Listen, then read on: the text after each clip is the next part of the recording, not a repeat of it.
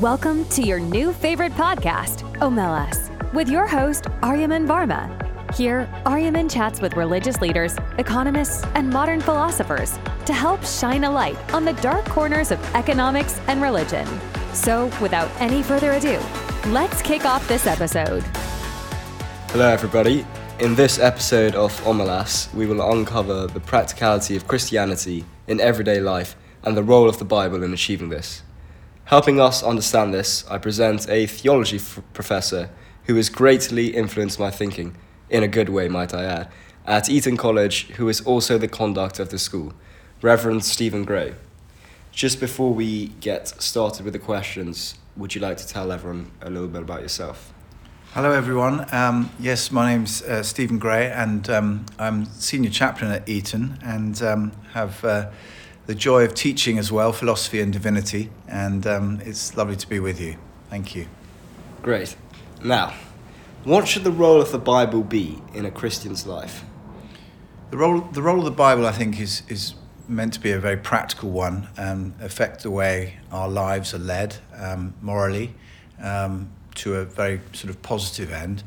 Um, it's also, I think, a, a, can be a very theoretical book full of theology as well, which is um, hugely advantageous to knowing more about God and our relationships, um, our duties of service, and of course, yeah, as made reference to the moral code that we should live, how we should live, um, particularly in community and treat other people. So I think there's there's both a, a, a theoretical, theological side, but also um, a very practical and uh, spiritual purpose to it. Right. So you mentioned the theoretical side and the practical side.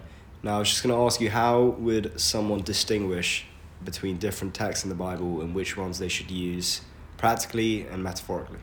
Um, that's a really good question, and uh, you know the whole area of hermeneutics is a fascinating one. How we interpret and apply scripture. I think there's clear, like in, in sport, sort of phases of play, and in the in the literature piece as well. There's narrative clearly that is very practical, some historical, some poetry, um, and and it's really in those genres that we we we really learn how to interpret it accurately, and of course, right. there's, yeah, there's yeah texts like Jonah, for instance, that may be more sort of uh, a fictional um, legendary folk tale, um, whereas perhaps there may be others which we would believe literally happened. Sure. And with regards to the Bible, is there any other way you could expand, you know, just studying it? Is there something else you could do with the Bible which goes above reading it? Yeah, that's a um, that's a really good question. I mean, I think it does fall into two categories of a, very much a theological textbook or a, very much a devotional book for living and for growing in one's own discipleship and, and Christian belief and faith. Um, I think churches are very creative in developing ways in which the Bible can be studied in groups, for instance, group discussion. There's um, an Ignatian prayer where you put yourself in the narrative and, and picture yourself there and you're perhaps more, more of what you're feeling and experiencing. Um, I think those those two avenues have been really fruitful. Sure, and on a more personal note, for you, um, what sort of works really well uh, when reading the Bible? Are you more interested in the theological side or in the practical side? I think theological side is always stimulating, and, and you know, right. I think love God with all your heart as well and your mind, and I think your mind is really engaging and is is stimulated by learning new things and fresh dimensions about um, about God and, and faith. So yeah, I think a balance really, but certainly the devotion with one's mind is is important as you know just having an experience. Sure. Um, and within the Bible, of course, there's the New Testament and the Old Testament. What is the relationship, the similarities and differences between the two? Yeah, the Old Testament, I think, is, is a great um, sort of picture of a, the pilgrim people, the children of Israel, the Jewish, Jewish faith, really, um, taken through very chronologically. Um, and there are very much parts, parts of it that we learn from, and um, the nature of God, particularly. The New Testament, I guess, is uh, sort of more extensively uh, open to everyone, you know, to all Gentiles. And so it's, a, it's more of a uh, a universal kind of um, way of living. um, uh, the old covenant and the new covenant, God's old agreement, God's new agreement. Um, there's a certain amount of theological sort of um, liberation of, of, extension, you know, that uh, of Christ's sacrifice, the atonement really sure. comes into play uh, significantly, and then of course the growth of the, the early Christian church. Right. Um, so. And again, personally, for you, um, do you think you'd oblige more to the Old Testament or the New Testament part of the Bible?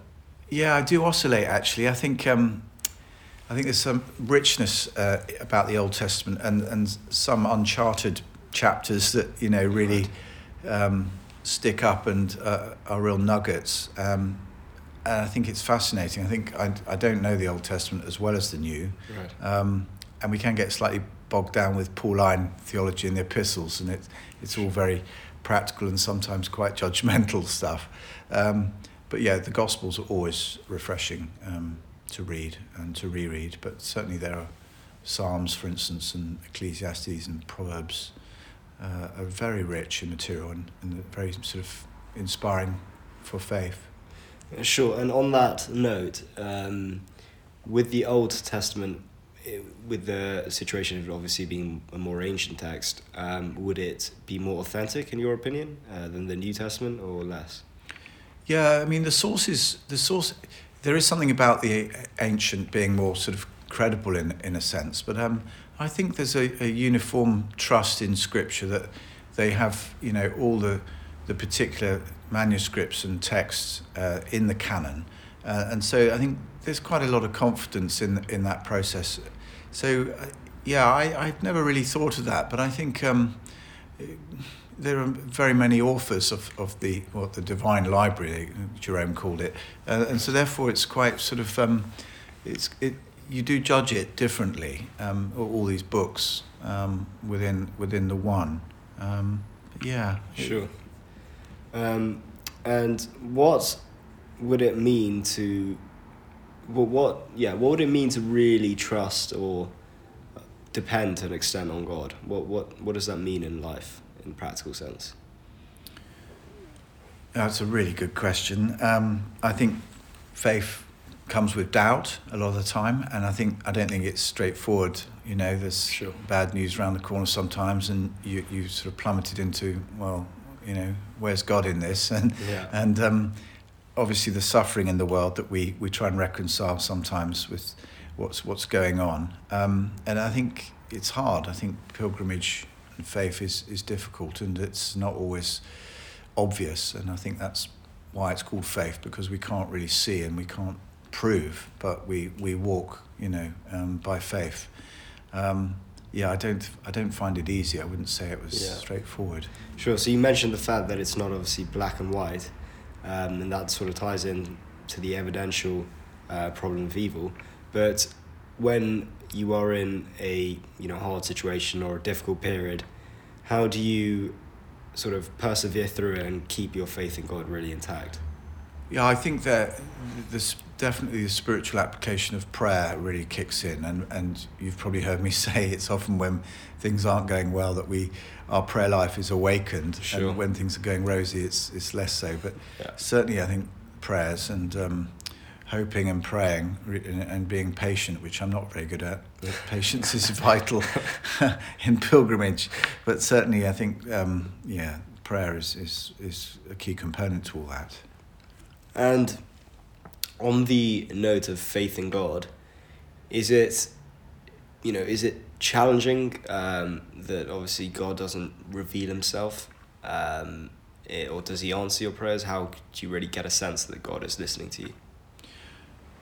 Yeah, it's a really good question. These, you're asking some really good questions. I don't think um, God is always evident, and um, you know, there's certain silences and um, questions that you ask, and life's enigmas. I think if it was all rosy and, and easy, then yeah. you know our characters would would be less um, less deep and profound, perhaps, and we would have less contributions. I think faith is is you know, a gift, but it's also um, a discipline.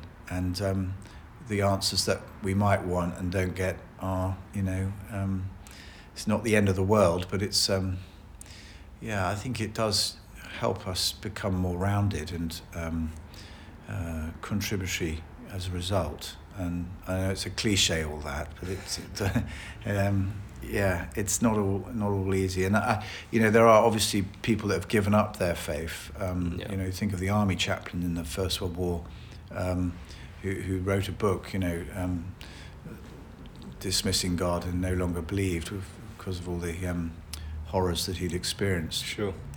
So you mentioned that when things are rosy, um, sort of the amount of prayer tends to decrease, and on that point, then, would you say for most people, um, prayer to God is merely situational rather than permanent? Yeah, I think um, within the church, people are more consistent with praying um, in good times and in bad. And um, I, I, just, as a kind of illustration, I think it it's it's harder when when people have everything that they need. Um, they they're sort of why why pray? Why do we need um, to believe almost in God? Because everything's you know gone our way and we have everything we need. Um, I think the church would would we you know demonstrate a, a, consistent sort of practice of prayer throughout. Um, you know, uh, but I think it really does kick in when when things like you know child bereavement or you know um, extreme poverty and where's my next meal coming from? It's I mean the time I spent um, in Africa was the, the church were very much um, uh, vigilant prayerfully, uh, you know, about every day. Whereas we perhaps in the West, um, you know, don't take a day at a time. We we plan and we forecast, you know, weeks and months in advance. So, yeah. You uh, mentioned visiting Africa, um, which is quite interesting. So, do you mind just expanding a little bit about that? Yeah, I was fortunate. Um, after university, went out there for a year and worked in um, the townships in South Africa right. during apartheid. So it was um, quite a challenge. And um, yeah, we I saw some some terrible things, but also some wonderful things. Uh, and of course, Mandela was released while I was out there. Right. So all there was some very exciting dismantling of apartheid. Politically, it was very very exciting, and it did change me um, to see people with so little, you know, and but be but be so happy. They were very happy and content with the little that they had. So there was there was lots of lessons I learned. I think um, you know, quite quite extraordinary. So you just at the very end touched on something quite interesting that despite only having a little, um, they were very happy, mm. um, and in my opinion, in sort of the modern world, that is not really the most popular opinion, mm. the most popular consensus. Mm-hmm. So how do you think they dealt with their hardships uh, and were still happy, you know, with it? Yeah, I think there was just a simplicity of life. It wasn't complicated, and and it was a while ago before social media. Right. Although now I think you know many, for instance, in Rwanda, all have a mobile phone and are, are very globally connected. The um, the Africans there was very much where I was in the um, uh, Natal region, where just I think simplicity, living living humble lives um, in a context which potentially was very volatile with the violence. Right. Um, but yeah, I think they knew that life could be cheap, and you know, um, there was a kind of not a not a counterfeit, a false um, fulfillment. Their their lives were genuinely um, rich in, in, in that way. Um, poverty they had, but they were very wealthy in their hearts, um, and right. that, that that particularly in the churches was very obvious. Sure. Um, and you you mentioned social media, uh, which is extremely interesting, increasingly popular. Um, so, what do you think the impact of social media on Christianity, for example, has had a positive impact or a negative impact?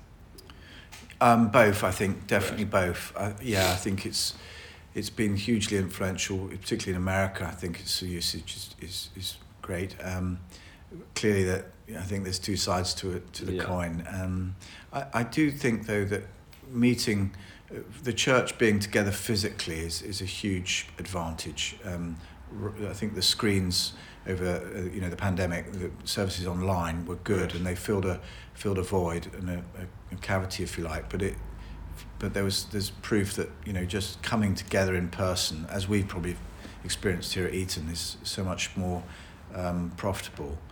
so yeah, I, I think that really is the um, that that is the advantage. Sure, and you mentioned, of course, there is the obvious negative implications of social media with religion, but a more subtle one uh, might be perhaps on the availability of um, Mm. a service online, and Mm. hence that could potentially reduce numbers in an actual church, which I think would obviously being there in person would have Yes. a greater impact than doing it online. Yes. So how um, you know how what what do you think about it, and how would you combat it? Yeah, I mean, the survey, recent statistics suggest um, that you know Christianity uh, is now a minority group Right. in, in the UK. I think there was cer- some feeling that many didn't go back to church Mhm. because of the com- seeing a, experiencing a service in the comfort of their own homes. So I think that you know that's a real challenge for for, for the church t- today. Um, yeah, I mean, yeah, there's there's there's comments I could make, but I won't make um, of of you know church growth and and so on. I think I think the church um, has gone slightly down the the worldly view. I heard a, a recent bishop say to me that he um, is very sort of disillusioned because appointments, key appointments, are made on the basis of management experience rather Right. than priesthood. Right. So that you know we're sort of entering this management sort of uh, um, pattern, which you know never never used to happen. Um, Right. But with that management, I think it's bums on seats and you know paying the bills, which isn't really what the church is about. Um, Sure. But maybe has been forced to to go down that route. Sure, and expanding on the um, sort of lack of positions based on priesthood and more on management, do you think religion, you know, and more specifically Christianity as a whole, is becoming increasingly political? Yeah, I think there's um, there are quite a lot of political know, arrangements that have, have been made um, to tick certain boxes. You know, appointments of, of key bishops and filling certain quotas, um, which you know isn't necessarily the the right way to go about chief appointments, um, and that's raised a lot of eyebrows in the in the church. Um, they're, they're inevitably, I think, um, they want to you know help out the the financial um, pressures that they're under too and Right. um, yeah I think I, I appreciate that life must move on I don't know whether the church and of course the church is probably not very good at moving um, and it, there are you know key things that they've had to change which is right Right. um, but um, yeah Yeah, so in some sense, it's you know understandably, I guess, getting more economical. Um, but an interesting question um, I was thinking about is it's a very difficult question to answer. The question is why do some people uh, have more difficult or you know just in general suffer more in their lives um, than other people? Um, Yeah, that's a, a, a question that is, is really pertinent, and um, I think you know, broadly you could you can answer it broadly um, because of political governments making life hard for you know indigenous people. Sure. Political power and greed can really afflict um, groups. You've got a large amount that are affected by the climatical, you know, by the by the very nature of where they live in certain Right. places that are you know vulnerable for flooding or drought and extreme sort of climatical. Right. But then I think you know that there are individuals that you and I know who who have had a terrible time, which you can't really explain Sure. politically or you know geographically or climatically. Um, and there is no there is no reason. Um, maybe some people might apply natural law, the survival of the fittest, where Right. people's immunity or um, there is you know a genuine sort of inability to to cope. Um, but I, yeah, there's there's no answer. Sure. So, but you mentioned geographic, um, and you mentioned droughts, earthquakes, volcanoes, etc. So, what is there a link? I mean, I'm going to talk about natural disasters here and um, the relationship to God. Um, so, like, how would you sort of explain that? Um, you know, and still support the faith in God completely. Yeah, the the the what we're tackling a lot at the moment in, in class is the om, omniscient, the omnipotence and omnibenevolence argument, the inconsistent triad of the nature of God. If He's all powerful, why didn't why doesn't He intervene? Um, I don't. It's it's, it's really to co- easy to come out with cliches. Yeah. Um, you know, and um, yeah, I think um, C.S. Lewis, uh, you know, argues well on, on the you know the problem of pain and the great divorce. How um, you know if we have this wonderful thing called free will, but in many in many sort of uh, leaders of the world, or not just leaders, we make bad decisions and. Decisions that just seek to benefit self. Um, but then it doesn't necessarily work that way for people that aren't, you know, franchised with the, you know, the ability to make decisions. Right. Um, yeah. it's very, very difficult. Um, I think the Beatitudes are very comforting in, in that sense, in that faith thing that, you know, blessed are the poor, blessed are the merciful, blessed Right. are. I Sure. think those are a huge pastoral comfort. And I think Moltmann, Jürgen Moltmann, the professor at Tübingen, seeks to ask, to, to offer a pastoral response to suffering um, post the, the Holocaust and that, um, you know, Christ can identify with those that suffer because he himself suffered and asked that rhetorical question, my God, my God, why? You know, while on the Right. cross.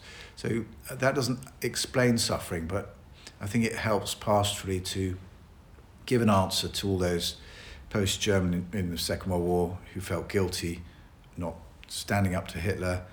Many of them were complicit with genocide and anti-Semitic, and others were, um, you know, just felt just ruined by the war in its, its very nature. Sure. So essentially, sort of gives comfort um, to those that Mm. aren't as fortunate, I guess. Mm. Um, but what would you sort of recommend or, or say uh, that a Christian should do um, in his or her free time?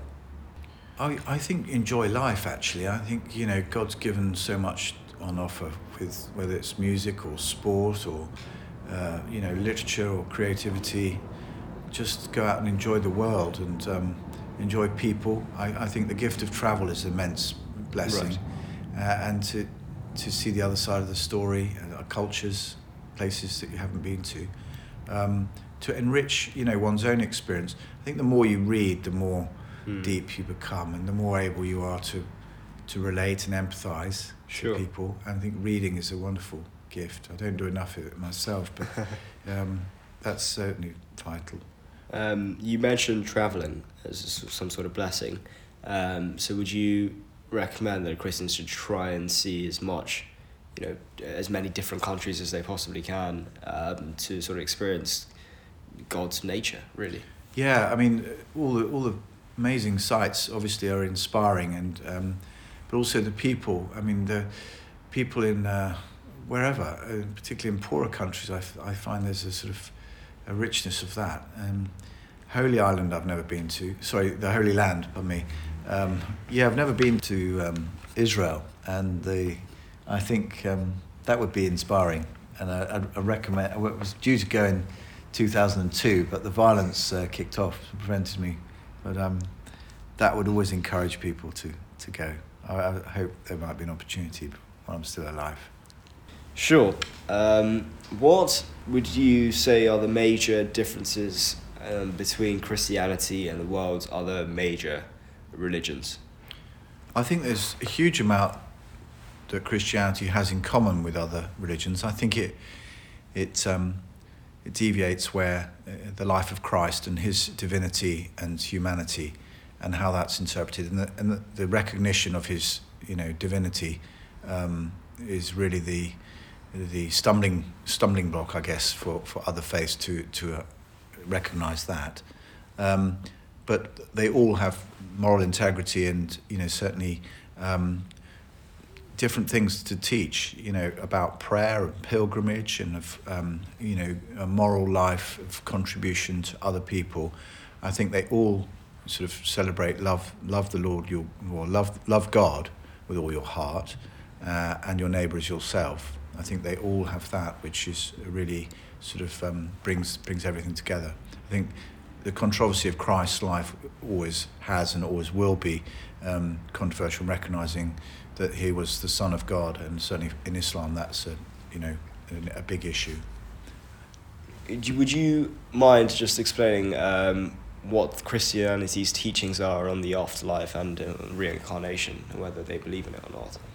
Yes, I think um, certainly the hope of heaven is is very much um, uh, rooted in Christ's resurrection, and I think I think the faith stands and falls really on that. You know, if if Christ hasn't been raised, then you know Paul talks about it all being in vain, and our our faith is void. So I think Easter, the sort of Easter narrative, is is very big for um, the Christian faith in believing that after this life there is the hope of, of eternal life, and that's you know really celebrated. So um, and that probably sets sets it apart in, in, in many respects. We don't know exactly what's on the other side. I think we sort of look at things rather dimly uh, this side of heaven, but um, I think the eternal scale is is you know very much uh, real. Um, but to what constitutes it, uh, eternal life, um, we don't know. But it's a place, you know, um, where God, God, God is, and um, you know that can only be a good thing. Right. And how do sort of Christians, uh, and you know, even, I mean, personally, you uh, sort of go around your daily life, knowing that there, you know, is, in your opinion, a heaven and hell. Um, how does that influence your life? I think it centers you. I think it, it's um, that you you know the, the, appreciation that there is more to, to life than seventy or eighty. If you know if you if you're blessed with that, um, and yeah, I think it's all part and parcel of the Christian narrative and tapestry which which you hold dear. I mean, I don't really think about it a lot. I think it, it's it's struck me recently with a number of family bereavements. You know, of they who have had faith that there is this wonderful promise that you will see them again, and that's very uh, comforting and you know rewarding to know that. Um, yeah, it's uh, it, it, it does play its part in in bereavement. Sure, and um, just to finish off, um, does Christianity? I mean, as a Hindu, there's a strong belief in karma, uh, which is sort of the effect that good actions lead to mm. good consequences and bad actions lead to bad consequences. And sort of that can be related. So in Hinduism, it's more to do with re- reincarnation and your next life being better mm. um, if you behave well. And this one, uh, is it sort of similar concept um, with regards to heaven and hell? Yeah, I think the first part of that, I think that, that karma is very much um, indirectly taught in Christianity in the sense that what you sow, you will reap, and that's a genuine verse. Sure. Um, and I think, you know, them that honour God, God will honour. And I think there's very much a, you know, whether it's nature's way, but what we a, a, good act does follow with you know some kind of reward and it's funny how it does work out that way right. um, different though i think for reincarnation although you know i i'm a bit hazy on this i don't know quite how judgment works and you know but i think certainly um, you know there'll be people there that have lived such an honourable life and right. you know maybe not a religious life but mm. have been hugely contributory but they, they will be honoured and rewarded I'm sure it's, it's, that seems to be the sort of um, the nature others would argue that unless they believe in Christ's atonement there you know there is no hope I'm a bit more broad and sort of uh, um, embracive of those who live you know godly lives um, and perhaps without any faith at all. Um, so I think we're in for a few surprises. yeah, sure. of course. But just quickly, um, before we finish off, uh, you mentioned the fact that, you know, believing in Christ is not actually necessary, in your opinion, um, to achieve or to go to heaven. It's more important to leave to live a um, righteous life um, than to sort of fully uh, devote or mention that you believe in Christ? Yeah, no, I do. I think I think it's very fundamental to believe in Christ. I'm just right. for, um, my comment was I think um, there may be a few shocks and surprises of, you know, I, I, don't think that just believing in Christ is a ticket to heaven. I right. think it's more than that. It's you know forgiveness of sins, peace of mind, the gift of prayer, and growing in the Christian experience, and and obviously the hope of heaven.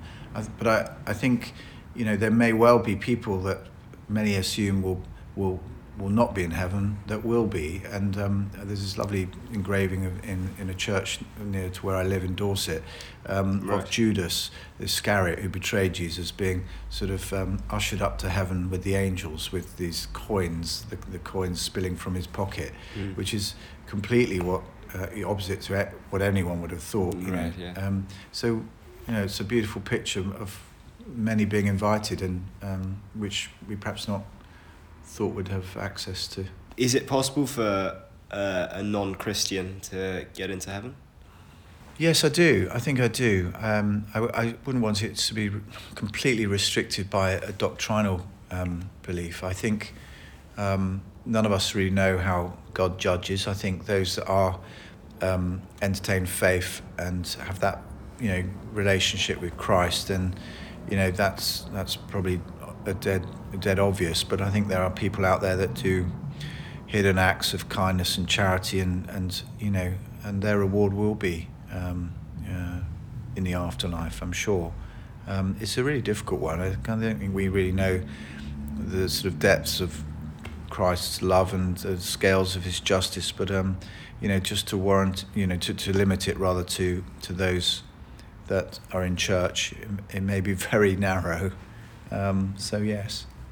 Right. Um, thank you very much for such an enriching uh, conversation, and thank you to everyone for spending time with me today. And for more information about the Omelas podcast, please feel free to visit the website omelas.podbean.com, where you can also ask questions and post reviews and comments. Thanks once again to everyone listening, and a huge thank you to Reverend Stephen Gray, whose wisdom is priceless. Thanks so much for listening to this episode of the Omelas podcast. If you're enjoying the show, please feel free to rate, subscribe, and leave a review wherever you listen to your podcasts. That helps others find the show, and we greatly appreciate it. Once again, thank you for listening, and we'll catch you in the next episode.